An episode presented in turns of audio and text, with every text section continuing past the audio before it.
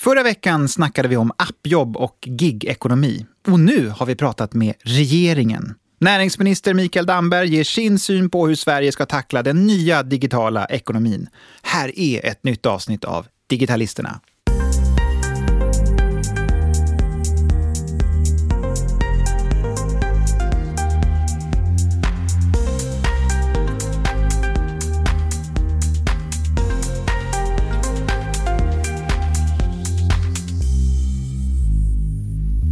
Och jag är Kjell Eriksson och här vid min sida är Daniel Stark. Mm. Och hur digital är du på en skala idag, 1 till 10? Jag är lika digital som jag alltid är tror jag Kjell. Mm, Men jag en... skulle behövt en liten eh, assistent med rösten idag kanske. Mm, vi kommer att, att komma till det sen. Ja, du är en glasklar tia som vanligt i den digitala världen. I Digitalisterna idag så tycker jag vi startar som vi brukar. Det händer ju så mycket inom denna värld. Vi har äntligen fått träffa vår näringsminister Mikael Damberg som pratar om appekonomin. De här har ofta smartare lösningar, de här digitala bolagen. Kommer in från sidan, har en enklare lösning på någonting sånt. Jag som konsument tycker det är jättebra.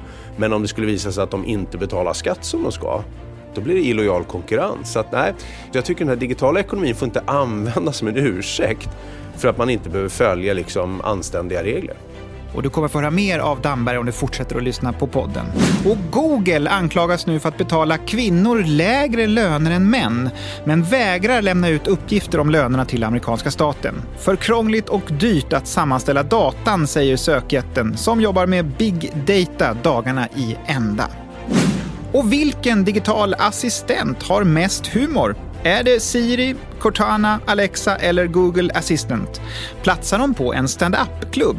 Det får du strax höra om här i Digitalisterna. Siri, tell me a joke. What did one iPhone say to the other iPhone? I used to know this one. Tell me another joke. I can't. I always forget the punchline. Ja, Daniel, om vi börjar med de här vitsiga assistenterna. Ja. Eh, brukar du skämta med dem? Jag har väl testat någon gång sådär, men jag tycker inte de är inte så briljanta på humorn känner jag. Vi kan ju ta och höra lite grann här. Jag har, ska dra igång Siri här, för att jag vet att Siri brukar ju vara lite ordvitsig. Siri, dra ett skämt. Jag tror inte du skulle fatta skämt på mitt språk. Och de är ändå inte speciellt roliga. Nu var han ju tråkig. Ja, vi ska se här. Dra en vits. Jag ska tänka. Mm. Nej, jag kommer inte på någonting. Lejontänk? Nej, men... Jag vill att du skojar med mig.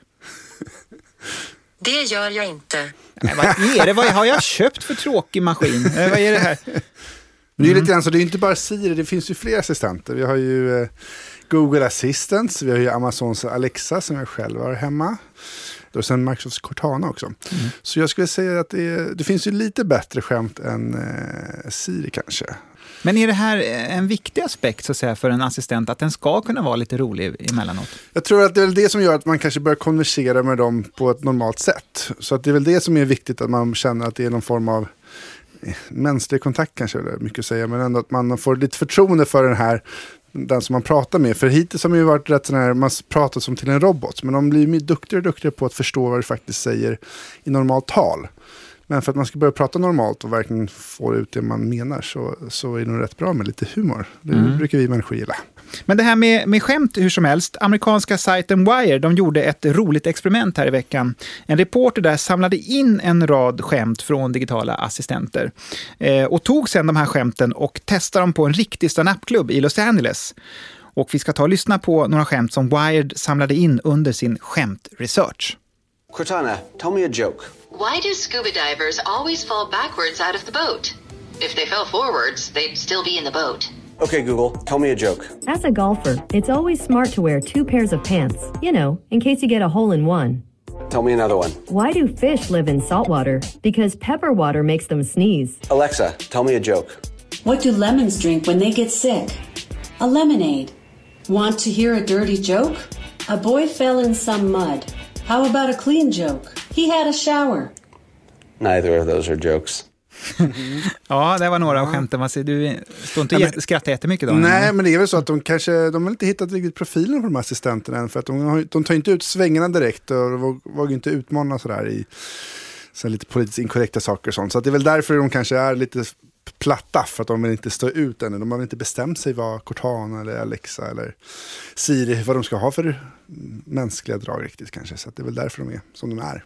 Vi kan väl ta och lyssna hu- hur det gick då när, när de får agera som stand-up-komiker, alltså när det står en publik då på en av Los Angeles vassaste klubbar. Eh, Och då lät det så här, vi får ta och lyssna efter skratten här. Uh, what did one iPhone say to the other iPhone? I used to know this one. Which horse runs the city? The mayor, of course.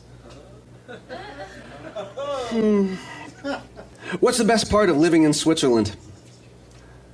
I don't know, but the flag is a big plus. How did the hipster burn his lips? He drank his coffee before it was cool.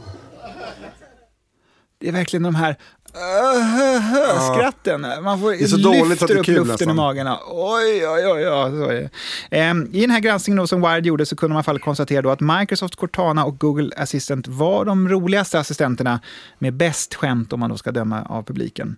Eh, något man kanske ska tänka är om man är investerare och ska investera i, i de här... Investera i eh, Nej, men det är något viktigt med de här dragen tror jag. Jag tror att det, det här är inte helt oviktigt. För att det gäller att börja bekanta sig med den här assistent som man litar på. Så att vi får roliga robotar Ja, i jag tror att det framtiden. Är, det, det är kul men det är nog också en viss seriositet bakom det. Mm. Om det är så att du har en, en egen assistent där hemma som du pratar med, eller en robot av något slag, eh, och vill recensera rolighetsnivån, eller att du kanske har hittat en historia som inte dök upp här, som du vet döljer sig i eh, kanske Siris kartotek där, så får du gärna tagga oss i sociala medier så ska vi granska den här, det här skämtet. Skriv Granska det hashtag. här skämtet. Digitalisterna är hashtaggen tycker jag. Google har ju fått det hett om öronen som jag sa här också. Företaget vägrar lämna ut uppgifter om hur mycket män respektive kvinnor tjänar. Och orsaken sägs vara att det är krångligt och jobbigt med all data, tycker Google. Man kan ju ändå tycka att de borde kunna googla det här. Så enkelt i alla fall. Välkommen hit Unn Svanström, techkunnig föreläsare med dagjobb på designbyrån Dobermann, UX-designer och arrangör av Design Stockholm. Många strängar på din lyra, eh, men nu är du här. Hej, tack. Berätta, vad är det som har hänt här i den här granskningen? här? Ja, Google har blivit anklagad för att betala kvinnor som jobbar där för lite och att det är systematiskt. Så när Department of eh, Labour har helt enkelt krävt att Google ska ge dem data som styrker att det inte är på detta viset. Men Google vägrar. De säger att det blir för dyrt, för bökigt, det ska ta dem 500 timmar och hundratusentals dollar att ta fram den här datan. Det är ju lite dumheter. Men, men tror du att det här är anledningen till det? Eller vad, vad, vad, är, vad, vad är din take på?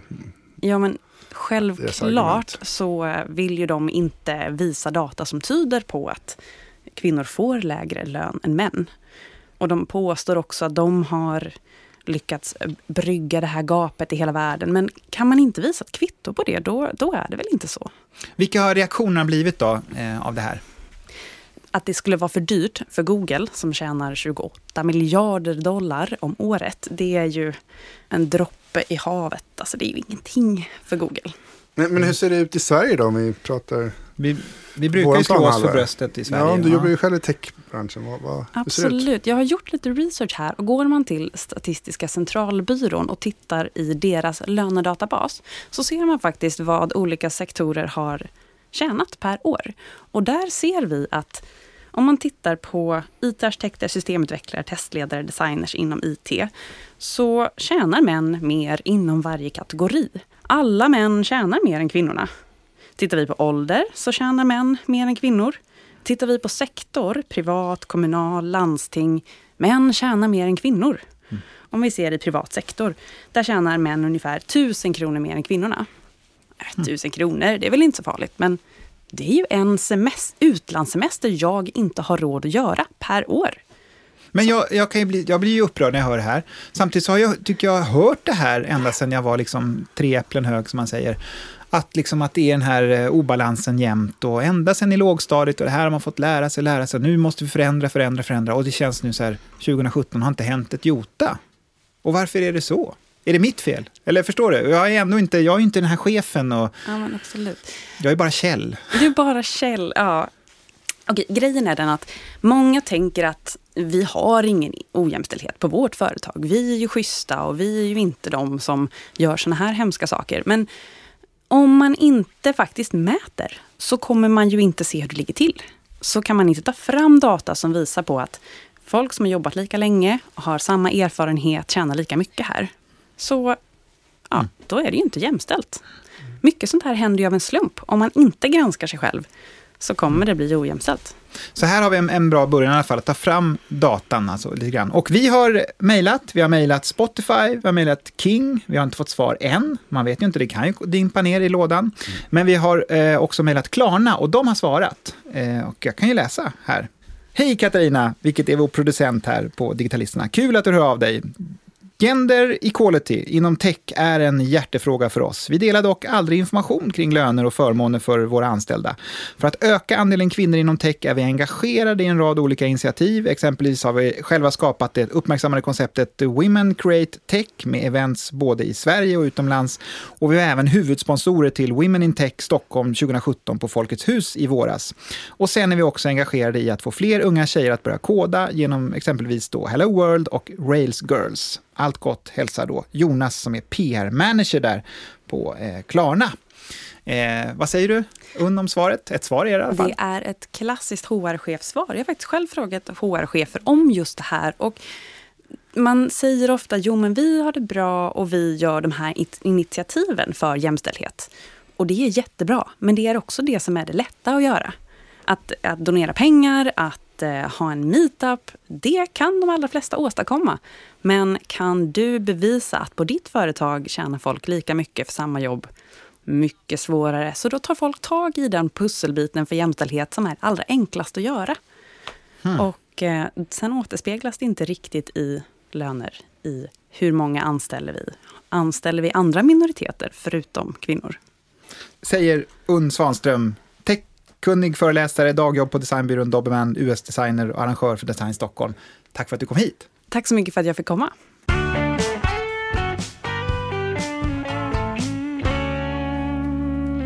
Förra veckan så snackade vi om gig-ekonomi här i podden och Erik Wisterberg från Breakit var ju här och berättade om sitt vallraffande som appcyklist. Han jobbade för Uber Eats och tjänade då bara 39 kronor i timmen.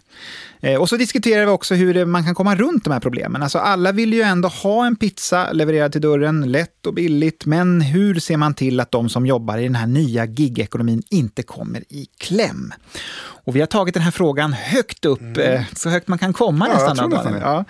Vi tog frågan vidare till Sveriges näringsminister Mikael Damberg och vår producent Katrin Andersson träffade honom på hans ministerkontor här i veckan. Okej, då vill jag spela upp den här lilla snutten för dig ja. i vår förra podd. För då mm. pratade vi om gigekonomi, appekonomi och de nya jobben. Mm. Och då sa Ulf Skarin från Veckans Affärer, mm. han sa så här om er politiker. Mm. Generellt så tycker jag att vi har extremt visionslösa politiker i det här landet och extremt visionslösa partier. Det enda parti som växer, det är ett parti som har en vision om att vi ska gå tillbaka istället och försöka liksom stänga gränser, försöka backa tillbaka till någonting som var förut. Det är den enda visionen som finns. Det finns ingen vision framåt. Det har ju med att våga ta i de här frågorna och våga liksom formulera en idé och en vision kring hur ska vi allt det som håller på att hända, hur ska vi förhålla oss till det? Och inte bara liksom klamra sig fast i rinken och säga så här, alla måste ha jobb eller alla, vi måste liksom mm. värna full sysselsättning. Men, Inget fel i det, men nej. man måste ju också så här, såklart se vad är det som håller på att hända. Ja, han säger ju att ni är visionslösa mesar som klamrar er fast i rinken ungefär. Vad känner du för den beskrivningen? Nej, men om man slutar med att det är dumt att vi säger att vi tycker att människor ska få ha ett jobb och en inkomst så, så delar jag inte hans bild. Därför att det är sjukt viktigt för människor att ha ett jobb. För när man får sin egen lön och kan betala sin hyra eller planera, planera sin semester eller köpa den där dyra jackan till barnen, då har man frihet. Men jag måste fråga dig, de här nya tjänsterna, använder du dem själv? Som åker du Uber och beställer du pizza med Foodora? Nej, inte just de exemplen, men, men det är klart att jag har både hyrt semesterboende via Airbnb. Jag har, när jag nu funderar med familjen funderar på vad, vad ska vi ha för ny bil någon gång. Jag kör Saab så jag vill gärna behålla den ett tag till. Men när den faller ihop så har vi funderat på, behöver man en ny bil? Eller går det att jobba i, med bilpooler och så tittat lite på det? Är det ett alternativ i framtiden och så? så att, använder en del sådana tjänster. Men däremot för mig är det viktigt också att det ska vara schyssta villkor. Så att när jag beställer saker och ting eller gör saker och ting, då vill jag kolla upp att, att folk har det bra. Eh, där, där jag, jag lägger mina pengar. De här tjänsterna, de här nya tjänsterna, det är ju ofta låga trösklar att komma in och få ett jobb. Mm. Så de låga trösklarna är ju en bra grej. Men samtidigt finns det då folk som inte tjänar tillräckligt med pengar, man har inte tillräcklig trygghet. Så vad tycker du? Är man en, är man en bov eller är man en välgörare när man använder de här tjänsterna? Nej, men man måste tänka efter själv hur man, hur, man, hur man är som människa. Men jag tycker inte om att utnyttja människor. Så får man rapporter om att, att man får kanske 30 kronor i timmen eller 35 kronor i timmen för, för ett jobb. Då är det ju inte så att det går att leva på den lönen i Sverige idag. Då går det inte att betala hyror och mat. Och, och så tycker inte jag vi ska ha det i Sverige. Men de här teknikföretagen då som bygger på appar, de, de ligger ofta i framkant, de ligger före lagstiftningen. De kanske inte vill ha med facket att göra överhuvudtaget och så kör de på det bara. Och då tänker jag så här att det är ofta svårt att få kontakt med dem överhuvudtaget. Åtminstone som reporter så vill de ju inte prata om saker som inte funkar eller saker som är problematiska. Men då tänker jag som du som är minister, har du en lättare väg in? Kan du ringa och säga hej? det är näringsministern här, jag skulle vilja ta en diskussion om det här och så kan det hända. Det tror jag definitivt. Jag har fört diskussioner med flera aktörer inom den digitala ekonomin och sagt att eh, för en del i den digitala ekonomin säger men vi har så bra villkor så vi ligger långt över kollektivavtal eller så i Sverige. Då säger jag, men då är det inga problem att teckna ett kollektivavtal. För det är ingenting som säger i kollektivavtalet att du inte får betala högre lön än kollektivavtal. Så att jag tror att det här också är en mognadsfråga faktiskt. Eh, att en del av de här bolagen är lite små, de testar lite verksamhet, kanske inte har koll på svenska regler och sådär. Men återigen, det är ju inte svårare att, att teckna ett avtal där man ger de anställda schyssta villkor eller betala skatt till Skattemyndigheten när man har en digital affärsmodell. Det är ju lättare att följa löneutbetalningarna i digital form än på papper. Så att det är liksom inga ursäkter tycker jag för att inte följa till exempel skattelagstiftning i Sverige. Men vad vill du göra då? Vill du att alla ska ha ett eh, kollektivavtal eller vara med i facket då? Nej, men jag tycker det ska vara schyssta villkor på svensk arbetsmarknad. Eh, och jag tror att det här kommer drivas fram. Dels av fackföreningar som kommer säga att Nej, men nu följer ni inte regelverket i Sverige. Då kan det bli jobbigt. Eller så kommer det bli så att ägarna kommer att tycka att de här reportagen om att man inte sköter sig i Sverige, det är inte så kul att pumpa in mer pengar i de här bolagen om man inte sköter sig. Eller så är det vi som konsumenter som säger ah, men nu finns det två olika slags cykelbud här som har digitala tjänster och det ena verkar sköta sig bättre mot de anställda. Då tycker jag att det är bättre att använda det än det andra. Så jag tror att det här kommer över tid att bli bättre därför att jag tror att i Sverige går det inte att leva på 35 kronor i timmen om man ska betala en hyra och, och, och mat och dessutom ha råd med ett SL-kort i en större stad. Så att eh, då får vi bestämma oss för vilket typ av samhälle vill vi leva i. Så jag tycker inte den här nya ekonomin, ingen ursäkt för att bete sig illa, utan snarare det kan underlätta livet, kan göra det mycket mer klimatsmart. Det kan bli mycket smidigare i våra vardagar, liksom att göra digitala lösningar. Och det är väl bra och det, det vill jag se mer av. Så du kommer inte gå in och peka med stora handen och tvinga folk utan du känner att det här kommer ganska mycket lösa sig av sig själv? Nej, men om vi tar löner och villkor på svensk arbetsmarknad så är inte det en politisk fråga i Sverige. Det finns ju de som tycker att nu ska vi ha lagstiftning om lönenivåer eller villkorsfrågor på pensioner och sådär. Eh, vilka semestervillkor eh, det ska vara och så. Där har vi överlåtit i väldigt stor utsträckning. Det finns en del grundläggande villkor som är lagstiftade i Sverige. Men i övrigt så är det parter som förhandlar. Och då kommer det fram kollektivavtal och så blir det någon form av lägsta nivå som utvecklas på svensk arbetsmarknad. Och den bör gälla alla bolag. Och jag tycker inte att politiker ska in och pilla för mycket i de här frågorna. Eh, men jag tycker definitivt att arbetsmarknadens parter ska ta sitt ansvar för det här. Eh, och är det bolag som fuskar eller bryter mot regler, då, då ska man ju sätta dit de bolagen precis som man gör på andra bolag. Jag är näringsminister. För mig är det ganska viktigt att det är schysst konkurrens. De här har ofta smartare lösningar, de här digitala bolagen. Kommer in från sidan, har en enklare lösning på någonting sånt. Jag som konsument tycker det är jättebra. Men om det skulle visa sig att de inte betalar skatt som de ska, varför ska de gynnas av det ifall det är ett annat bolag som betalar skatt? Då blir det illojal konkurrens. Så att, nej, jag tycker det är kul nu att eh, ja, men ta Skattemyndigheten som har hittat ett avtal med Uber där man ser till att fixa skatteinbetalningarna så det är tydligt och bra då behöver det inte bli ett problem med den frågan. Så jag tycker den här digitala ekonomin får inte användas som en ursäkt för att man inte behöver följa liksom anständiga regler. I USA så säger man ju att om bara no- några år så kommer nästan 40 procent av jobbstyrkan ha den här typen av jobb, vara giggare, jobba på den här typen av frilanskontrakt. Och om den utvecklingen kommer till Sverige, kommer vårt samhälle förändras då eller behöver det förändras? Jag tror att vi, vi ser redan idag att det är många fler människor som jobbar på frilans, eh, egenföretagare, mot, eh, mot företag och organisationer på ett annorlunda sätt. Så jag tror att det kommer växa över tid. Men jag tror inte att det kommer bli så stort. Eh, därför om vi tittar på Sverige idag så ser vi snarare en motsatt utveckling där vi har väldigt tryck på svensk arbetsmarknad idag. Vi ser att det största problemet för företag idag när de vill växa det är att hitta rätt arbetskraft. Företag vill gärna knyta till sig människor. De vill gärna ha fler anställda så man vet att man liksom kan behålla dem ett tag framöver och kan utveckla dem i arbetet och så. Så att, Eh, jag tror att det kommer alltid finnas företag som vill ha en fast kärna av anställda som utvecklar sin, sin affär. För att bara jobba med så här hopp in, hopp ut personal, det är ganska svårt att bygga kvalitet och kompetens över tid i ett bolag. Så att jag tror det kommer finnas båda och. Eh, jag tror att det är viktigt för Sverige att, att modellen funkar så att människor får schyssta villkor oavsett hur man jobbar. Ja, det låter lite grann som att näringsministern inte vill lägga sig i den här nya ekonomin för mycket ändå. Lite försiktighet här. Eh, tror du som han här, Daniel, att de här dåliga appföretagen som fuskar och sköter sig dåligt kommer att rensas ut? Eh, ja, det tror jag. Alltså, marknadsekonomin är ju rätt så finurlig, så den brukar trycka bort sådana här... Det jag håller med om att, att bolag som inte kan ha schyssta villkor borde över tid försvinna. För att det som får oss som samhälle att flytta framåt är ju teknologiska innovationer. Och vad man gör egentligen när man har sådana här låglöne, alltså dumpning då, då är det på något sätt täcker man, liksom, det skyddar man det här kravet för att teknologiskt innovera. Och därför så är det bra om det är schyssta villkor för då tvingas företagen genom teknologi utvecklas istället för att man bara gör det genom att sänkta löner. Så att jag tror att det här kommer eh, fixa sig och jag tycker det är bra att marknaden får ta hand om det. Det tycker du? Ja, ja. Vi pratade också med näringsminister Mikael Damberg om automatiseringen. Och det här tycker vi också är spännande. vi tänker en dag när vi plötsligt är automatiserade. Ja, det är robotar som Mm, pratar Det kanske vi är redan Ja. nu, jag vet inte. Vissa experter målar ett ganska skrämmande scenario här, där verkligen robotarna tar över jobben och vi människor blir helt utan. Ibland har man till och med så pratat om the useless class, alltså människor som skulle vara helt värdelösa och aldrig någonsin få ett jobb. Så det här låter ju riktigt eh, hemskt faktiskt. Eh, så vad vill då näringsministern göra åt den här utvecklingen?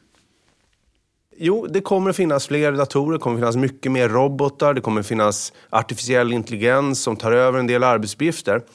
Det finns de som säger att ja, i framtiden så, så kommer vi ha förelösa bilar och det betyder att alla som kör bilar försvinner.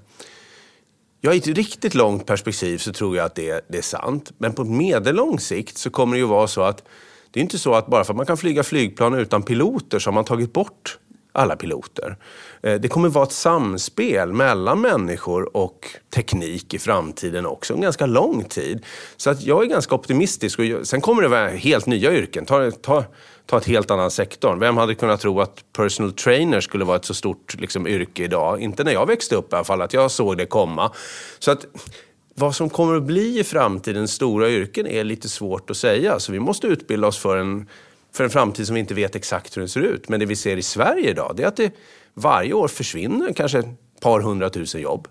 Men vi skapar många fler jobb än de 200 000 jobb som försvinner. Så att vi är ju mästare på det här med strukturomvandling i Sverige. Men då gäller det att bygga på trygghet för människor. Att man kan gå från ett gammalt jobb till ett nytt jobb. Att man får vidareutbildning så man kan hänga med på arbetsmarknaden.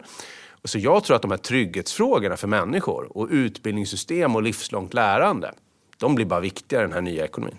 Det är jättespännande. Men jag tänker att utbildningen, just att, att kunna anpassa sig till nya jobb och göra andra saker. Det är det som man pratar om som är ett stort glapp där. Alltså hur ska man få folk att hänga med?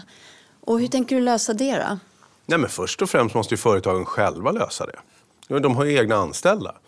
De kan ju väldigt mycket om den bransch eller den sektor de är i, så de har ju ett ansvar att vidareutbilda sin personal. Så att de hänger med. Det är väl den absolut bästa investeringen de kan göra för att möta den här framtiden. Så återigen så är det hands off från nej, din sida? Det, det som vi gör med politik, nej men politiken kan inte ta över och driva företag. Det tror jag vore fel. Eh, däremot kan politiken se till att systemen finns där. En sak som vi har sett inte riktigt funkar idag det är att vårt livslånga lärande vi talar om i Sverige, Sverige är ganska bra. Jämfört med många andra länder så har vi ett system med vuxenutbildning och man kan få en andra chans att komma igen och så. Men det vi ser nu är att vi måste bygga ett livslångt lärande som är mer avancerat. Även en människa som har kanske pluggat på högskolan och fått ett jobb kan behöva mitt i livet bygga på sin utbildning med en kortare kurs, uppdatera sina kunskaper i ett visst fält.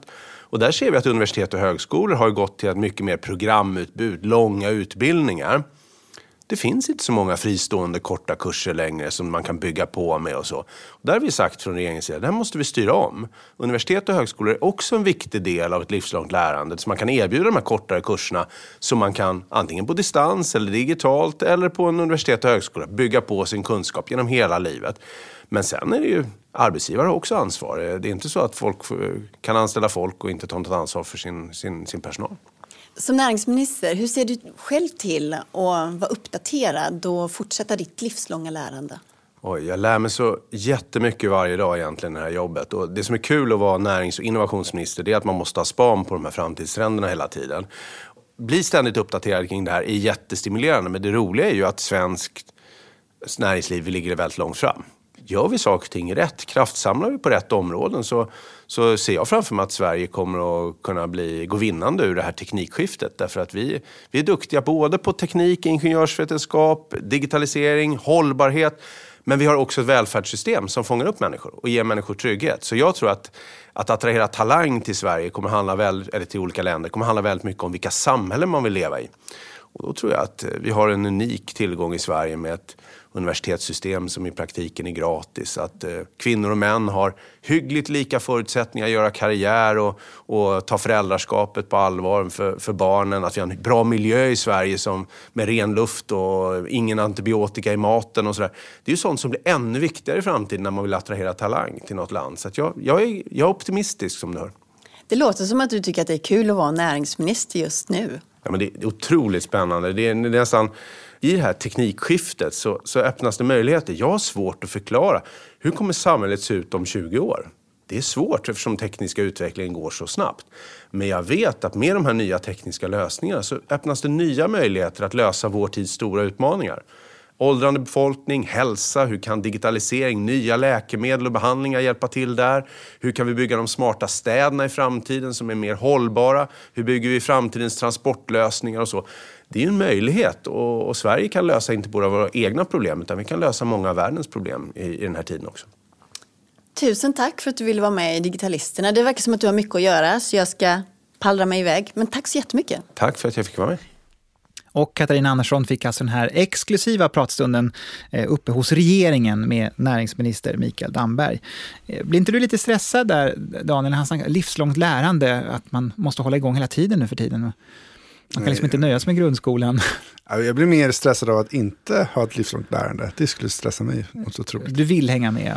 Det känns som att man vill gärna att de här synapserna i hjärnan ska få jobba lite grann hela livet. Så att man har koll. Men eh, näringsministern har ju här en väldigt solig eh, syn, har han ändå på framtiden. Så att, men vad tror du om Sverige? Vi har ganska mörka vintrar och det är kallt. Och Nej, men jag tycker, jag tycker bra att jag håller med om att jag är ju en optimist i grunden Kjell, det vet du ju. Och det tycker jag är bra. Däremot så tycker jag är lite fascinerande, jag tror att han inte riktigt har förstått gigekonomins styrka, för jag tycker att han fortfarande utgår ifrån att företagen vill anställa och då är det självklart för anställ, människor att vilja bli anställda. Ja, okay. Och det är det jag tycker är det som man kanske missar här, att det är många människor som inte vill bli anställda av företag. De vill jobba för företag, men de vill inte bli anställda för företag. De vill inte vara nio till femmare och, och. Nej, och gör man då, då är inte vem ska utbilda dem då? Alltså det är så här, det är det här, alltså, man, man, det utgångspunkten är att, att företagen kanske inte vill anställa eller vill anställa. Men jag tycker det som är intressant nu det är faktiskt att det är människor som kanske inte vill bli anställda. Och den där känner jag inte riktigt han kanske hade riktigt i grunden förstått. Men eh, jag, jag, jag, delar hans positiva syn. Mm. Skulle du vilja ta anställning som näringsminister i framtiden någon gång? Mm, det är ett tufft jobb. Så att jag är inte jätteavundsjuk kanske, men eh, jag tror jag håller mig till näringslivet faktiskt. Men jag, ja, jag är glad mm. att någon ställer upp. Aha, aha. Och apropå näringsliv, det är där det puttrar och händer mycket, eller hur? I näringslivet. Ja. Med idéer och, och saker. Vi har kommit just till den här programpunkten. Världens bästa app idag. Och den här är ju egentligen kanske ingen app, det är en hemsida, men det är ju väldigt nära att en hemsida ibland fungerar som en app. Och jag tycker den passar väldigt bra med tanke på att vi har pratat med näringsministern och allting och varit inne på det här med automatisering och så. willrobottakesmyjob.com. En hemsida där man alltså kan skriva in sitt yrke man har och få då en procentsats hur stor risk det är, eller chans. En sannolikhet, Ja, chans. Börjar det på se vad skönt att se. Ja, om man gillar sitt jobb eller inte. Om ens jobb. Jag har försökt här när det gäller liksom podcast, inte riktigt hittat, men vi kan väl ta det som ligger nära när det gäller liksom podcast, kanske radio och så vidare. Reporter och korrespondent till exempel, då är det 11 procent eh, sannolikhet då att roboten skulle ta över.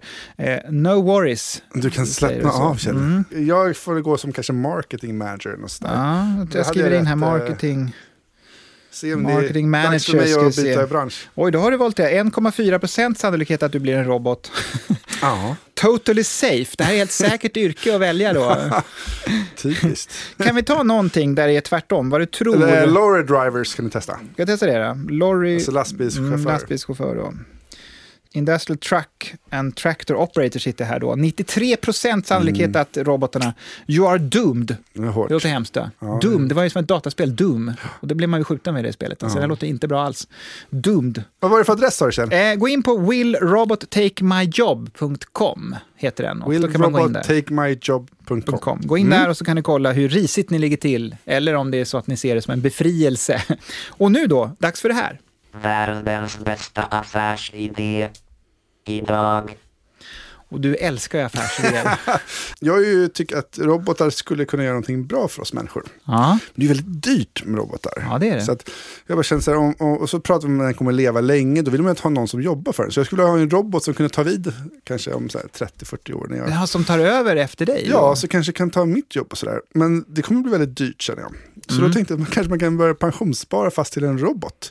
Istället för utbetalningar. Aha. Då kan ju robotmarknaden utvecklas under tiden här. Så kan man lägga undan lite pengar. Så vet man att nu, nu räcker pengarna till att du blir ersatt. Så kan man få gå och göra någonting annat Okej, jag istället. Så Så jobbar man- den åt dig. Så din robot kommer in till podden och kör med mig här istället för du. För du har sparat ihop så mycket pengar till det. Så man slänger in, in liksom en hundring och då kanske det räcker till en skruv. Ja, Och sen så precis. vartefter så växer roboten Ja. fram och till slut har man en arm och så har man två Till armar. slut så och till kan slut man, har man eh, ett, koppla av en på riktigt fast man fortfarande jobbar. Mycket bra affärsidé. Ja, Det blir som en pensionsspara i robotform. egentligen. Precis. Spännande. Då. Vi får se hur det går. Då. Då, då var vi klara för den här gången. Ett nytt Digitalisterna kommer ju redan nästa vecka. Man får hålla en vecka emellan, så kommer det nya avsnitt.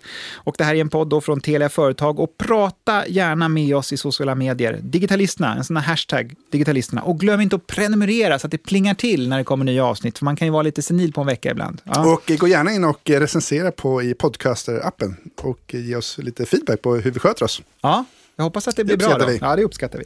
Jag är Kjell Eriksson. Och jag är Daniel Stark. Tekniker Sandra Pettersson och producent är Katarina Andersson. Ha en kul vecka så hörs vi snart igen. Hej då! Tell me a joke. There are two types of people in the world those who need closure I like that.